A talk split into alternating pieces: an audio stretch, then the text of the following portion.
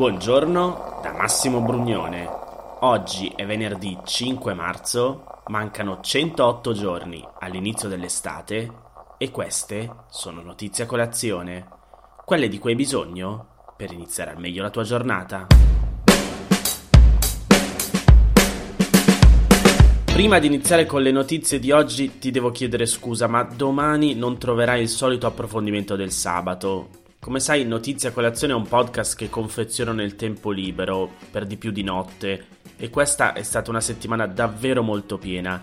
Ti chiedo quindi scusa, però settimana prossima recuperiamo.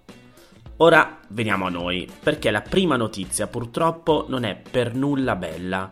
Il Sole 24 ore dice che la povertà assoluta è tornata a crescere e tocca il record dal 2005. Le stime preliminari Istat del 2020 indicano valori dell'incidenza di povertà assoluta in crescita sia in termini familiari, da 6,4% del 2019 al 7,7% del 2020, che si traduce in oltre 2 milioni di famiglie, sia in termini di individui, dal 7,7 al 9,4%, che si attestano a 5,6 milioni. Hai capito bene, in Italia ci sono 5,6 milioni di poveri. Nell'anno della pandemia, insomma, si azzerano i miglioramenti registrati nel 2019. Dopo quattro anni consecutivi di aumento si erano infatti ridotti in misura significativa il numero e la quota di famiglie e di individui in povertà assoluta, pur rimanendo su valori molto superiori a quelli precedenti la crisi del 2008. Repubblica aggiunge un dettaglio e dice che al nord la povertà cresce di più, ma nel mezzogiorno resta la più alta. Vivere in una grande città o in un piccolo comune invece non fa differenza rispetto all'aumento di povertà. Comunque ti metto l'articolo con tutti i dati nella sezione news di Notizia Colazione. Intanto una doverosa spiegazione.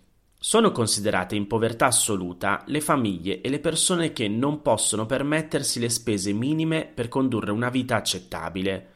La soglia di spesa sotto la quale si è assolutamente poveri è definita dall'Istat attraverso il paniere di povertà assoluta. Questo paniere comprende l'insieme di beni e servizi che nel contesto italiano vengono considerati essenziali, ad esempio le spese per la casa, quelle per la salute e il vestiario. Ovviamente l'entità di queste spese varia in base a dove abita la famiglia, alla sua numerosità e ad altri fattori come l'età dei componenti. Per conoscere la soglia di povertà assoluta nei diversi contesti, puoi utilizzare l'apposito calcolatore Istat. Ti metto il link anche di questo. Il post dice che la scorsa settimana la Lombardia è stata in zona gialla e invece avrebbe dovuto essere in zona arancione. In pratica, mentre cresceva il numero dei nuovi positivi e gli ospedali tornavano ad accogliere molti pazienti nelle terapie intensive, in tutta la regione bar e ristoranti hanno aperto fino a pranzo e non ci sono state limitazioni agli spostamenti tra province. E nel weekend migliaia di persone hanno approfittato delle ultime ore di zona gialla per concedersi una gita fuori porta o una passeggiata in città l'ho fatta anche io. Tutto questo è stato possibile grazie ai dati che mostravano una situazione epidemiologica piuttosto stabile, non oltre la soglia di allerta.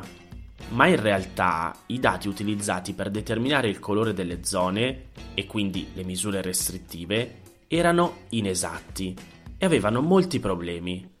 Te lo ricordi? Già a gennaio gli stessi problemi avevano determinato per la Lombardia una settimana in più di zona rossa, a cui erano seguite polemiche e proteste.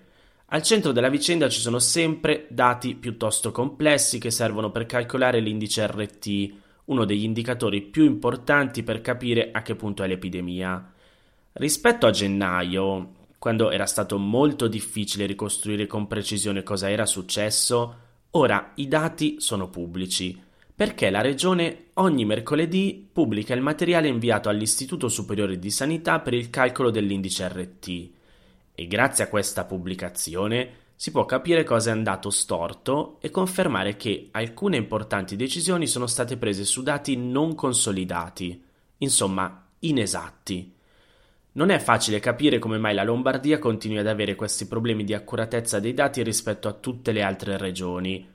Uno dei motivi è la mancata comunicazione dello stato clinico dei pazienti e la data di inizio dei sintomi, due dei parametri più importanti per calcolare in modo preciso l'indice RT. Secondo l'ultimo bollettino settimanale dell'Istituto Superiore di Sanità, la Lombardia comunica questi dati solo per il 71,3% di tutti i positivi. Tutte le altre regioni invece sono molto vicine al 100%, quindi nel resto d'Italia l'indice RT è molto più affidabile. Per il calcolo dell'indice RT l'Istituto Superiore di Sanità utilizza aggiornamenti inviati dalle regioni e relativi alle due settimane precedenti, così da avere dati più affidabili ed evitare errori.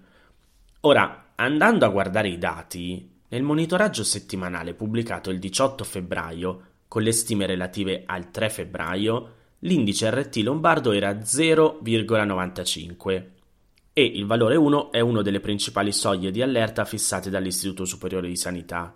Così, sotto il valore 1 e con una certificazione di rischio moderato, la Lombardia era stata inserita in area gialla e lo è stata per un mese, da lunedì 1 a domenica 28 febbraio.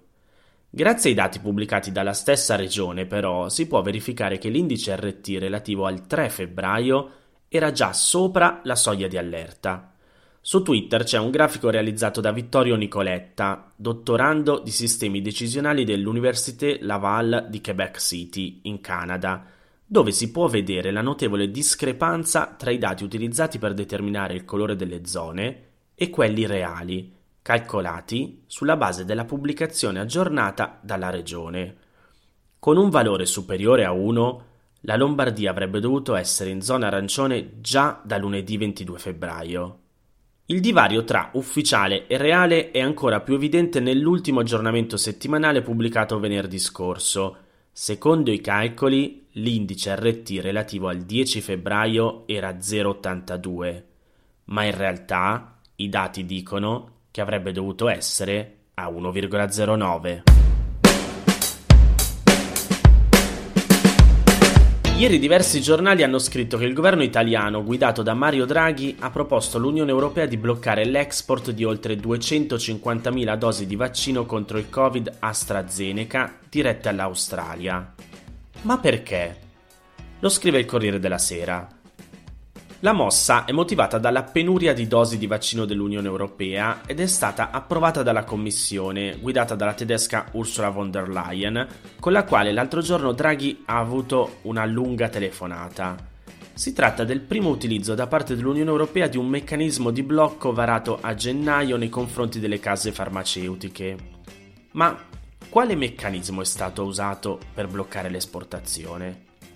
Secondo una fonte diplomatica citata dall'agenzia AGI, la competente autorità italiana ha ricevuto una richiesta di autorizzazione all'esportazione di vaccini anti-Covid da parte di AstraZeneca. La richiesta è stata fatta ai sensi del regolamento di esecuzione dell'Unione Europea 2011-111 della Commissione, approvato lo scorso 30 gennaio, che subordina l'esportazione di taluni prodotti alla presentazione di un'autorizzazione di esportazione e il 26 febbraio l'Italia ha inviato la proposta di decisione di non autorizzare alla Commissione europea che come previsto dal regolamento ha l'ultima parola. Così, il 2 marzo, la proposta italiana di diniego dell'autorizzazione ha incontrato il favore della Commissione europea e di conseguenza il ministro degli affari esteri ha provveduto ad emanare formalmente il provvedimento di diniego all'esportazione. La decisione, che è più che altro simbolica visto il numero esiguo di dosi, pone l'accento sulla frustrazione che i 27 paesi dell'Unione Europea iniziano a provare di fronte a campagne vaccinali che si muovono più lentamente rispetto a quanto avvenga negli Stati Uniti o in Gran Bretagna. E a inadempienze da parte delle case farmaceutiche produttrici dei vaccini approvate dall'EMA, l'autorità per il farmaco europeo e cioè parliamo di Pfizer BioNTech, di Moderna e di AstraZeneca. L'Unione Europea ha vaccinato circa l'8% della sua popolazione. In Gran Bretagna la percentuale è di oltre il 30%, mentre l'Australia è all'inizio della sua campagna vaccinale.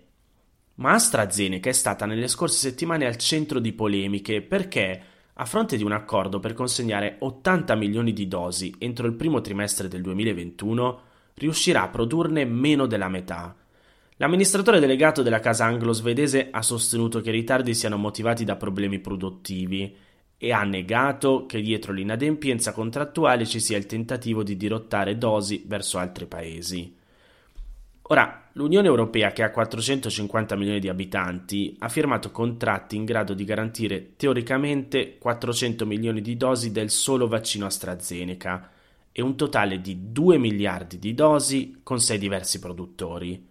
La Commissione ha comunicato quindi di essere pronta a vaccinare il 70% dei cittadini entro la fine dell'estate.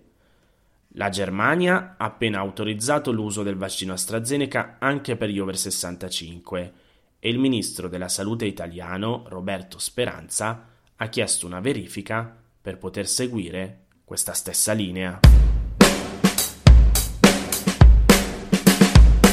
Queste erano le notizie a colazione di oggi. Se ti va di aiutarmi e sostenermi nella produzione di questo podcast, puoi farlo inviandomi un piccolo contributo dal sito www.notiziacolazione.it. Se ti sei perso alcune notizie puoi andare indietro e ascoltare anche quelle dei giorni scorsi. E se lo ritieni utile, puoi condividere questo podcast inviandolo a qualche amico. È disponibile su tutte le piattaforme audio. Ricordati che se vuoi puoi iscriverti al canale Telegram di Notizia Colazione per riceverle tutte le mattine direttamente sul tuo smartphone. Oppure mandami il tuo numero di telefono alla mail notizie a colazione chiocciolagmail.com per riceverle via WhatsApp. Ti aspetto lunedì per iniziare insieme una nuova giornata. Un saluto da Massimo Brugnone.